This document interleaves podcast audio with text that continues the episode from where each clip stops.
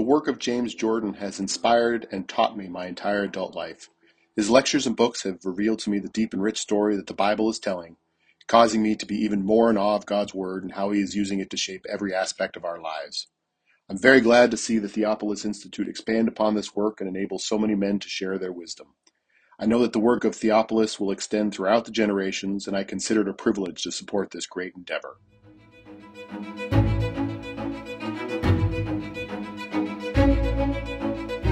We want to thank you, David, for those encouraging words. And if you, our listeners, would like to become a Theopolis partner and support us in our work, you can find a link in the show notes or go to our website, theopolisinstitute.com, and click on the Give tab. Welcome back to the Theopolis Podcast. I'm your host, Brian Moats, and I'm the content manager at Theopolis Institute. We at Theopolis train men and women to lead cultural renewal by renewing the church.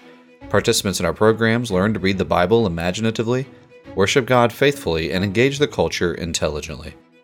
In this episode, we continue our series in the Psalms of Ascent, and here James Jordan is going to give an introduction to Psalm 132. We do invite you to take a look at those links down there in the show notes, specifically to subscribe to our YouTube channel and to make sure you are keeping up with our blog as we post new articles every Tuesday and Thursday. We want to thank you so much for listening. We hope that you enjoy this time of teaching. And here is James Jordan giving an introduction to Psalm 132. Translation of Psalm 132. Let's read it over and get it before our minds. Again, this is one of the Psalms of Ascent. Appropriately, this psalm describes the ascent of the ark to Zion, which parallels the ascent of all the people who are in union with God as they come to Zion to worship. Remember, O Lord, on David's behalf, all his affliction, how he swore to the Lord and vowed to the mighty one of Jacob, Surely I will not enter my house, nor lie on my bed. I will not give sleep to mine eyes, nor slumber to mine eyelids, until I find a place for the Lord, a dwelling for the mighty one of Jacob. Stanza 2. Behold, we heard of it in Ephrathah, we found it in Kiriath Jearim. Let us go into his dwelling place. Let us worship at his footstool. Arise, O Lord, to thy resting place, thou in the ark of thy strength. Let thy priests be clothed with righteousness, and let thy godly ones sing for joy. Stanza 3. For the sake of David thy servant, do not turn away the face of thine anointed. The Lord has sworn to David a truth from which he will not turn back. Of the fruit of your body I will set upon your throne. If your sons will keep my covenant and my testimony which I will teach them, their sons also shall sit upon your throne forever. Stanza 4. For the Lord has chosen Zion, he has desired it for his habitation. This is my resting place forever. Here I will dwell, for I have desired it. I will abundantly bless her provision. I will satisfy her needy with bread. Her priests also I will clothe with salvation, and her godly ones will sing aloud for joy. There I will cause the horn of David to spring forth. I have prepared a lamp for mine anointed. His enemies I will clothe with shame, but upon himself his crown shall shine. Four sections then. A prayer to God to remember David and how David yearned to build the house of the Lord. Then a statement of how the ark was found and brought up to Jerusalem. Then a prayer. This is probably by Solomon, this psalm, for the sake of David thy servant, don't turn away your face from me. And a reference to the Davidic covenant that there would always be a descendant of David sitting upon the throne. And then finally, a summary of various blessings that will come upon the son of David because the Lord has chosen Zion. Now this psalm has an elaborate background and in order for us to understand it properly, we need to spend tonight hopefully we'll get it all in tonight. Looking at the background, we need to look at two basic things. One, the history of Jerusalem, why David saw fit to move the ark to Jerusalem, why it was so important for David to take the city of Jerusalem, where he got the idea that Jerusalem was supposed to be the place where the ark would be put. And second of all, something about the history of the Ark of the Covenant itself. Let's turn back then to Psalm 110. Psalm 110 and let's look at something. Let's put ourselves in David's place. If you're David, then you know the first five books of the Bible. You've heard them read publicly every Sabbath day in the synagogue. You perhaps have learned how to read yourself, maybe not. We can assume that David had learned to read, considering everything he wrote later on. So you've studied the five books of Moses. And you're aware that Joshua's book is around. Samuel apparently wrote Judges and Ruth, although not all of it maybe. Perhaps the story of Ruth hasn't been written yet, but Joshua and Judges are probably available for your reflection.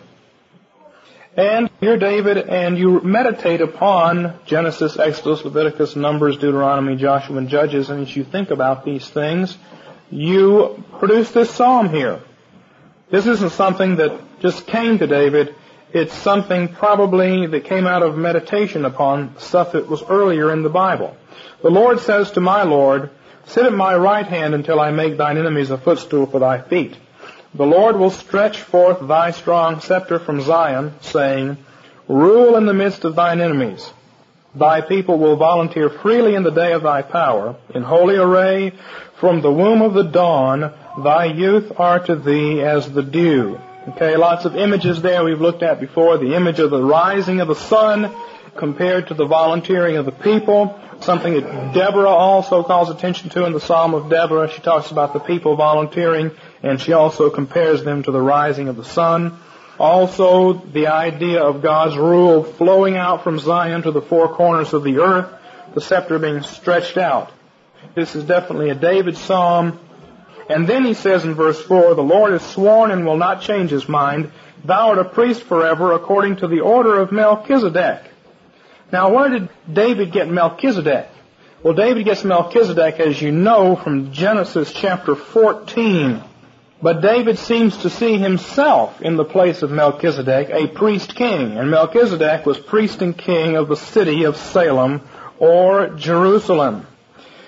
So right away there's a connection made here between the Jerusalem that we're familiar with and the city ruled over by Melchizedek, the priest king. Now the fact that Melchizedek was both king and priest points to two things. First of all, we know that Jesus Christ is the fulfillment of that. It points to the priestly work, and we can make a jump right from there to the fact that if Melchizedek is the archetype of the priest king, then his city Salem is the place where the temple and the place of sacrifice is going to be located. That's going to be the place, and that's how David knew about Jerusalem. But we can trace it down more than that. Let's look, for instance, at Judges chapter 1.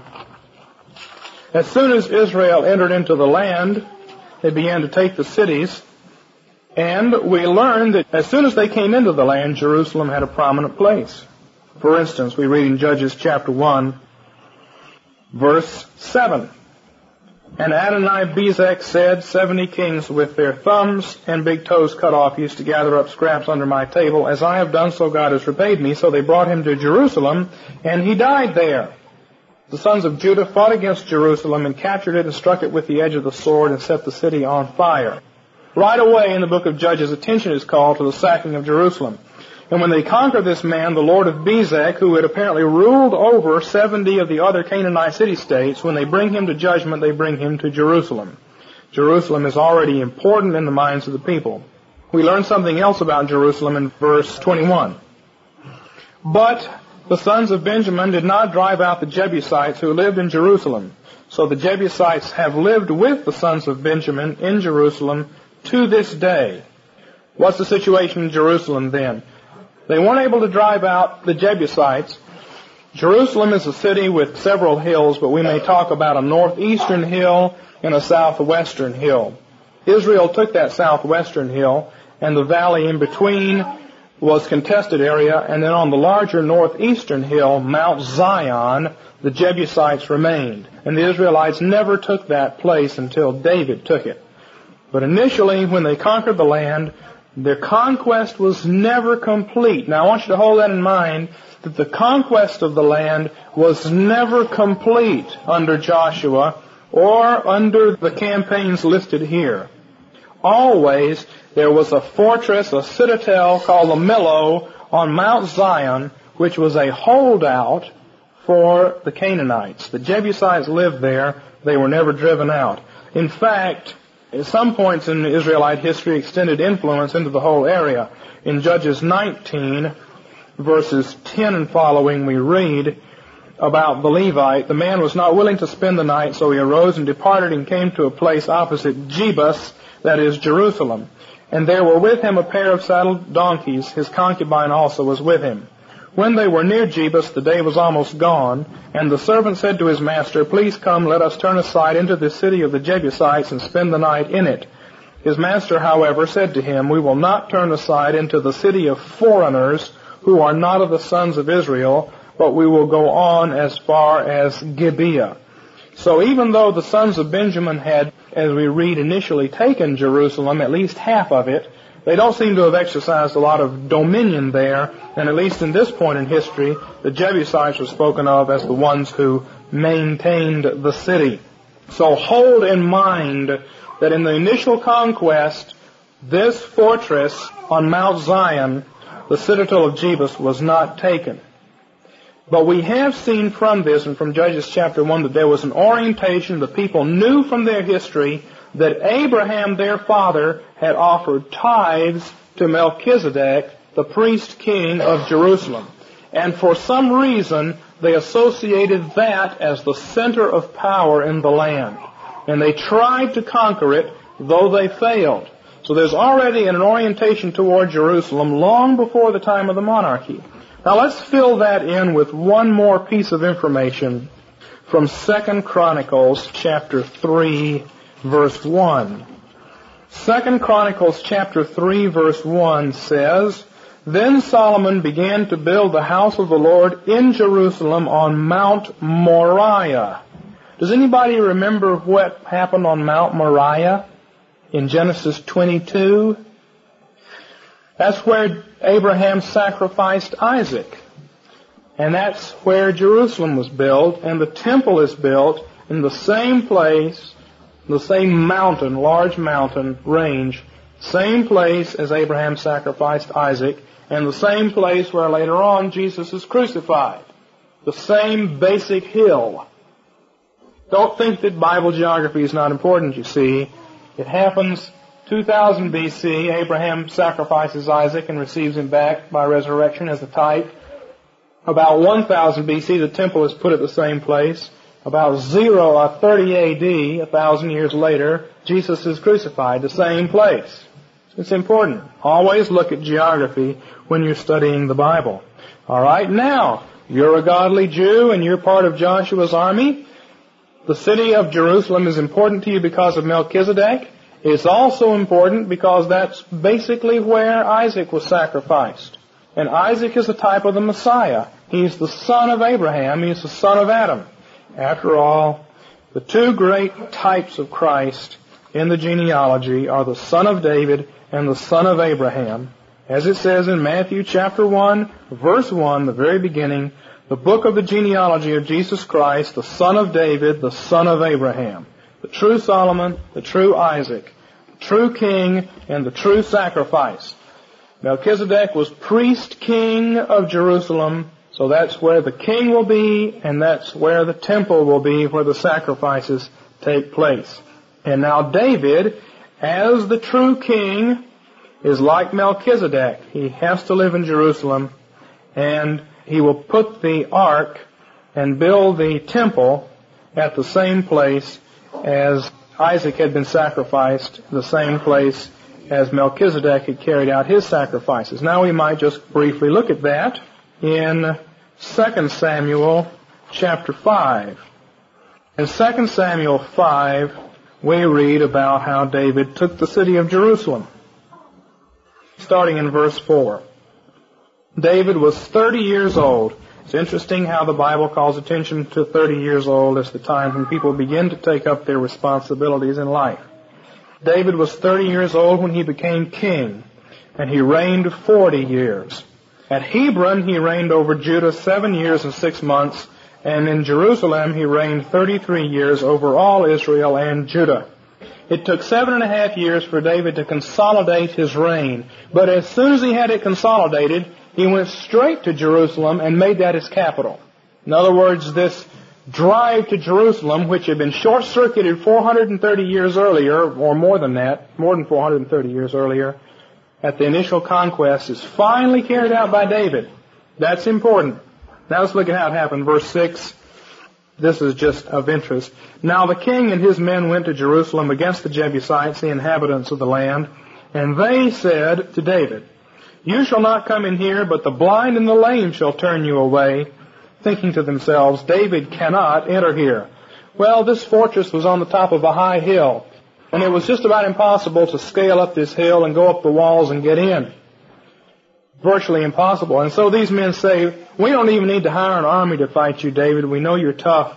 But even blind and lame people could keep you out of the Millo fortress of the Jebusites. Nobody can get in here. Nevertheless, David captured the stronghold of Zion, that is, the city of David. It was later named that. And David said on that day, Whoever would strike the Jebusites, let him reach the lame and the blind who are hated by David's soul through the water tunnel. Therefore they say, the blind or the lame shall not come into the house. Now what does this mean? Well, let's read it carefully. They're going to reach it through the water tunnel. In other words, there was a tunnel that carried water apparently up into this fortress. And David and his men apparently went up inside the city and snuck in through this. So they didn't have to scale the walls. So they snuck into the city. And because the Jebusites had said that they might as well be lame and blind, then David says, the lame and the blind who are hated by David's soul. That's a contemptuous way of referring to all the Jebusites. It's not that David hated lame and blind people, but he's talking about the Jebusites when he says that. And then this became a proverb, the blind or the lame shall not come into the house. That is, Jebusites or Canaanites shall not come into the house. And by the way, that's picked up, of course, in Zechariah 14, where it says they will no longer be Canaanite in the house of the Lord. So in verse 9, so David lived in the stronghold and called it the city of David. And David built all around from Millo, that is the citadel, and inward. And David became greater and greater, for the Lord God of hosts was with him. Okay, David has now finally taken the fortress of the Jebusites. And now is the first chance he's got. He is ready to sort of act like a Melchizedek.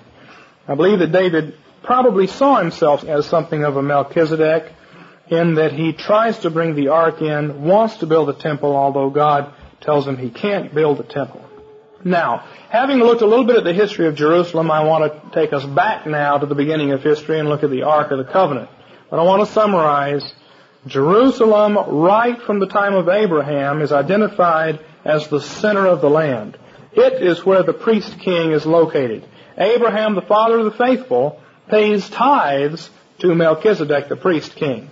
And so when the nation is established, God doesn't even have to say anywhere in Deuteronomy or Exodus, when you get to the land, take Jerusalem and make it the capital city. They already knew that because they had understood what was meant by the history of Abraham.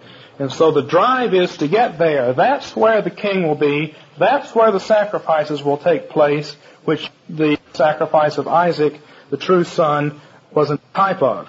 But they don't succeed in taking it, and everything is suspended until finally David takes the city, and now Jerusalem can become the capital. And now it's time to bring the ark in there because God is the true king, and the ark is his throne.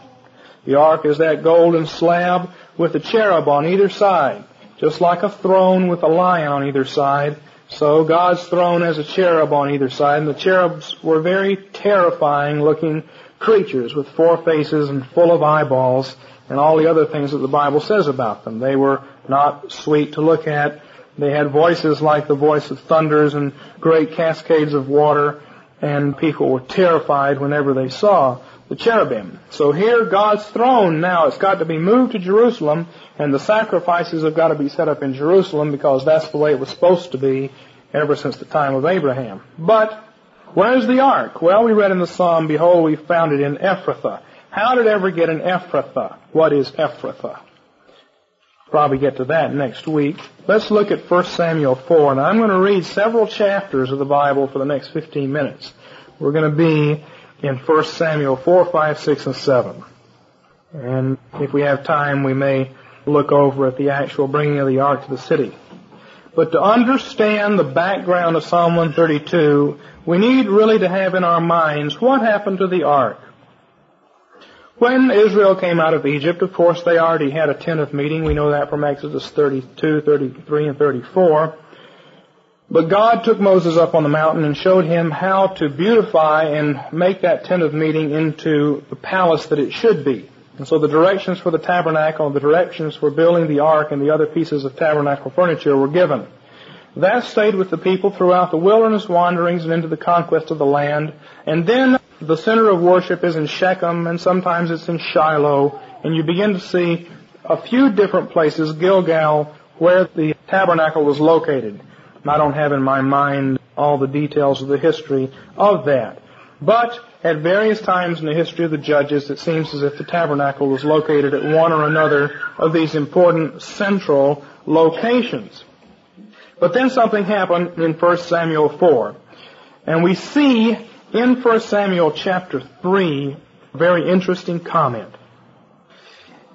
Verse 1 to 3. Now the boy Samuel was ministering to the Lord before Eli, and word from the Lord was rare in those days. Visions were infrequent. Now all the Hebrew students have translated this and could probably give it to you in Hebrew right off the top. This is where we all start in Hebrew. But let's look at what that means. The kingdom is in tremendous decline. There is very little word from the Lord. Visions are infrequent. Now, as a symbol of the decline of the Word of God, two things are true. And it happened at that time as Eli was lying down in his place, now his eyesight had begun to grow dim and he could not see well. The high priest who stands for the people, his eyes are dim and he does not see well. The Bible doesn't have to tell us that, you see. It tells us that because Eli is the high priest and everything Eli does as the high priest is important and symbolic. And what happens to Eli as the high priest is important and symbolic. That'll become important in just a minute. The first thing that symbolizes the bad condition of the time is that Eli, the representative of the people, his eyes are dim and he cannot see very well. Now we know that that's a figure for spiritual blindness. Especially when it's the high priest, especially when the text calls attention to it, like it does here. And then it says in verse 3, and the lamp of God had not yet gone out. Well, there's no place recorded in the Bible where it actually does go out, but for some reason the Holy Spirit has seen fit to put in here to imply to us that that sevenfold candelabra, the lamps were getting dim and there wasn't much light. So people couldn't see well, and there wasn't much light coming out, and we know that the nation is in real decline. Now, we've studied the book of Judges. The book of Judges gives us this decline toward this point, and now we are about to hit rock bottom. And we are going to hit rock bottom at this point in Israel history right now in chapter 4. Thus the word of Samuel came to all Israel. Now Israel went out to meet the Philistines in battle and camped beside Ebenezer, while the Philistines camped in Aphek. And the Philistines drew up in battle array to meet Israel. When the battle spread out, Israel was defeated before the Philistines, who killed about 4,000 men on the battlefield. When the people came into the camp, the elders of Israel said, Why has the Lord defeated us today before the Philistines? Let us take to ourselves from Shiloh the ark of the covenant of the Lord, that it may come among us and deliver us from the power of our enemies. Now this is good Roman Catholic idolatrous solution. You'll remember from the book of Judges when they were defeated in battle, they were righteous enough to go and say, where have we sinned? And God told them where their sins were and they confessed their sins and then they were able to fight and win the victory. But here it's magic. The people now view the Ark of the Covenant the way Raiders of the Lost Ark viewed the Ark of the Covenant as a magic power box which always defeats its enemies. Remember in Raiders of the Lost Ark how they said the Ark, when it's taken into battle, always destroys the enemy. Of course, you all thought about what we're about to read here, that it certainly does not because the ark is God walking on the earth at this time, and God thinks for himself. But here they think they can manipulate the situation with an icon. So the people sent to Shiloh, and from there they carried the ark of the covenant of the Lord of hosts who sits above the cherubim. The language here is piled up to show that they were playing with fire. And the two sons of Eli, Hophni and Phinehas, were there with the Ark of the Covenant of God. And we remember that those two boys were quite degenerate, weren't they? So that again is calling attention to the problems. And it happened as the ark of the covenant of the Lord came into the camp that all Israel shouted with a great shout so that the earth resounded. And when the Philistines heard the noise of the shout, they said, What does the noise of this great shout in the camp of the Hebrews mean? Then they understood that the ark of the Lord had come into the camp. The Philistines were afraid, for they said, God has come into the camp. And they said, Woe to us, for nothing like this has happened before. Woe to us, for who shall deliver us from the hand of these mighty gods? These are the gods, or this is the God, who smote the Philistines with all kinds of plagues in the wilderness. Hold that in mind now. This is the God who smites with plagues. Take courage and be men, O Philistines, lest you become slaves to the Hebrews as they have been slaves to you. Therefore be men and fight. So the Philistines fought and Israel was defeated. Verse 11, and the ark of God was taken and the two sons of Eli, Hophni and Phinehas died. Now the ark is taken into battle and notice what happens to symbolize a second way the death of Israel. Verse 17. Then the one who brought the news answered Eli and said, Israel has fled before the Philistines. There has also been a great slaughter among the people, and your two sons also, Hophni and Phinehas, are dead. And the ark of God has been taken. And it came about when he mentioned the ark of God that Eli fell off the seat backward beside the gate, his neck was broken, and he died, for he was big and fat. Thus he judged Israel for forty years. As soon as Israel dies, the high priest dies, because the high priest signifies Israel. Remember, when Jerusalem is taken, the wife of the high priest is killed. Remember in the book of Ezekiel, Ezekiel is the high priest, his wife dies in the very hour that the bride of God is killed. Now this is a symbolic structure that's used in the Bible. Eli dies, and then Eli's grandson is born, and you remember at the end of the chapter, his name is Ichabod. The glory has departed from Israel because the ark is taken. Now, what happens to the ark?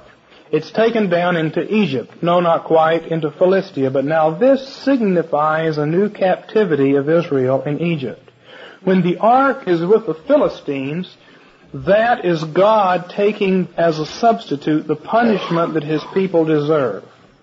Instead of Israel being captured by the Philistines, the ark goes into captivity, into death, as a substitute for the people. And you have from this point on, all the way to the life of David, a recapitulation of the deliverance from Egypt. Now let's watch it. In the Bible, basic patterns happen over and over again. Abraham goes down into Egypt. Abraham comes under attack by the Pharaoh. God smites the Pharaoh and delivers Abraham with great spoil. Isaac goes down into Egypt. Isaac comes to Philistia. Isaac comes under attack. God smacks the one who is attacking Isaac, and Isaac comes out with great spoil. Jacob goes into a strange land. Jacob gets reduced to slavery by his father-in-law. God gives Jacob information in a vision, and Jacob leaves with the gods of Laban. And Laban is pushed back, and Jacob comes out with great spoil. Then it happens again in the Exodus, and now it is going to happen again. The Philistines took the ark of God and brought it from Ebenezer to Ashdod. Here's the new captivity. Then the Philistines took the ark of God and brought it into the house of Dagon and set it next to Dagon. When the Ashdodites arose early the next morning, behold, Dagon had fallen on his face to the ground before the ark of God. So they took Dagon and set him in his place again. Now God had humiliated the gods of Laban. You'll remember that Rachel was sitting on the gods of Laban and said she was on her period, and that's about as humiliating experience that a false god can undergo. And then God had humiliated the false gods of Egypt, and now he humiliates the false gods of the Philistines. When they arose early the next morning, behold, Dagon had fallen on his face before the ark of the Lord again. And the head of Dagon and both the palms of his hands were cut off on the threshold. Only the trunk of Dagon was left to him. So the humiliation of false gods at this new Exodus. And then in verse 6, now the hand of the Lord was heavy on the Ashdodites, and he ravaged them and smote them with hemorrhoids, both Ashdod and its territories. So plagues, like the boils in Egypt, so the plagues upon the people. Now the chapter goes on and tells about how this was worse and worse. Then in chapter 6, now the ark of the Lord had been in the country of the Philistines seven months, a fullness of judgment.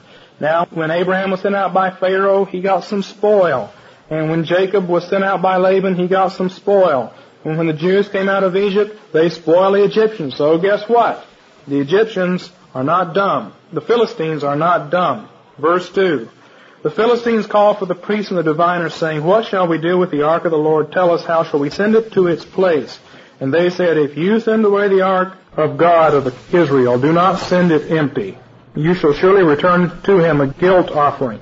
Then you shall be healed, and it shall be known to you why his hand is not removed from you. And they said, Well, what shall we send? And they said, Five golden emerods and five golden mice. Don't ask me about that. I don't understand it, but there were five lords of the Philistines, and there's one for each city. That's as far as we can go. And so, in verse 6, why then do you harden your hearts as the Egyptians and Pharaoh hardened their hearts? When he had severely dealt with them, didn't he let the people go, and they departed? And so the parallel is made explicit. Now the ark gets put on this cart and driven out, and the Philistines just hope that it will go away. And it does. And it goes to Beth Shemesh. We read about that in verse 13. Now the people of Beth Shemesh, the house of the sun, were reaping their wheat harvest in the valley, and they raised their eyes and saw the ark and were glad to see it. And the ark came into the field of Joshua the Bethshemite and stood there where there was a large stone, one of these memorial stones. And they split the wood of the cart and offered the cows as a burnt offering to the Lord. And then the Levites took down the ark and the box that was with it, in which were articles of gold, and put them on the large stone, and so forth and so on. And then it says in verse 19, And the Lord struck down some of the men of Beth Shemesh because they looked into the ark of the Lord. You weren't supposed to look in there. He struck down of all the people fifty thousand and seventy men. And the people mourned because the Lord struck the people with a great slaughter. And the men of Beth Shemesh said, Who is able to stand before the Lord, this holy God, and to whom shall he go up from us? So they sent messengers to the inhabitants of Kiriath Jearim, saying, The Philistines have brought back the ark of the Lord, come down and take it up to you. And the men of Kiriath Jearim came and took the ark of the Lord, and brought it into the house of Abinadab on the hill, and consecrated Eleazar his son to keep the ark of the Lord. And obviously this was a Levite who lived in the area. And it came about from the day the ark remained at Kiriath Jearim that the time was long, for it was twenty years. And all the house of Israel lamented after the Lord. What's going on here? Does the ark get taken back to the tabernacle and get all set up? No. It gets left. It doesn't get brought in. What happened to Israel when they came out of Egypt? Did they go straight into the land? No, there was a wilderness. Now we enter into a new wilderness period. And this wilderness period goes all the way through the reign of Samuel. And Samuel becomes a new Moses. And if you watch Samuel, you'll see Samuel functions like Moses functioned. And you'll find that the people rebelled under Samuel and they said they wanted to have a king like the other nations. You find a lot of parallels. Parallels with the unfaithfulness in the wilderness. And then we find Saul is made king. And he's not an adequate king, and Israel stays in the wilderness. And then David is anointed, but David is persecuted by Saul, and David winds up in all these wilderness wanderings outside the boundaries of Israel for a long time, right? See, this recapitulation is almost perfect. And then, finally, there is a new conquest. David becomes king at Hebron, and seven and a half years later, he's finished consolidating his reign, and he conquers the Jebusites, and that completes the conquest of the land. How long did it take the Israelites to conquer the land? Seven years. How long did it take David? Seven years. And then the land was finished, and now it's time for Israel to move in, and now it's time for the ark to be taken into Jerusalem and put in its place. You see how this theologically recapitulates. Next week, we will look at what happened when this new Joshua, David, having conquered the land, now takes the ark into the city and sets it up in the tabernacle in the city. Because David had problems with that. And then once we've studied that, and we can review this whole history and get it all before us, then we're in a position to understand Psalm 132 and what's really being spoken of there. Remember Yahweh for David's sake, all his painstaking effort, how he swore an oath to Yahweh, and vowed to the valiant one of Jacob, Surely I will not go into the chamber of my house. Surely I will not go up to the comfort of my bed. Surely I will not give sleep to mine eyes, to my eyelids slumber, until I find a place for Yahweh, tabernacles for the valiant one of Jacob. Behold, we heard of it in Ephrathah, we found it in the fields of Jaar. Let us go into his tabernacles. Let us worship at the footstool of his feet. Arise, Yahweh, to your resting place, you and your powerful ark. Let your priests be clothed with righteousness, and let your saints sing for joy. For your servant David's sake, do not turn away the face of your anointed. Yahweh swore an oath to David in truth. He will not turn from it. From the fruits of your body I will place upon your throne. If your sons will guard my covenant and my testimony which I shall teach them, then their sons forever will sit upon your throne. For Yahweh has chosen Zion, He desired her for His habitation. This is my resting place forever. Here will I dwell, for I have desired her. Her provision, blessing I will bless. Her poor will I satisfy with bread. Her priests will I clothe with salvation and her saints singing for joy, they will sing for joy. Here will I make the horn of David grow. I will prepare a lamp for mine anointed. His enemies will I clothe with shame, but upon him will his crown be resplendent. Glory to the Father, and to the Son, and to the Holy Spirit as it was in the beginning, is now, and ever shall be, age after age. Amen.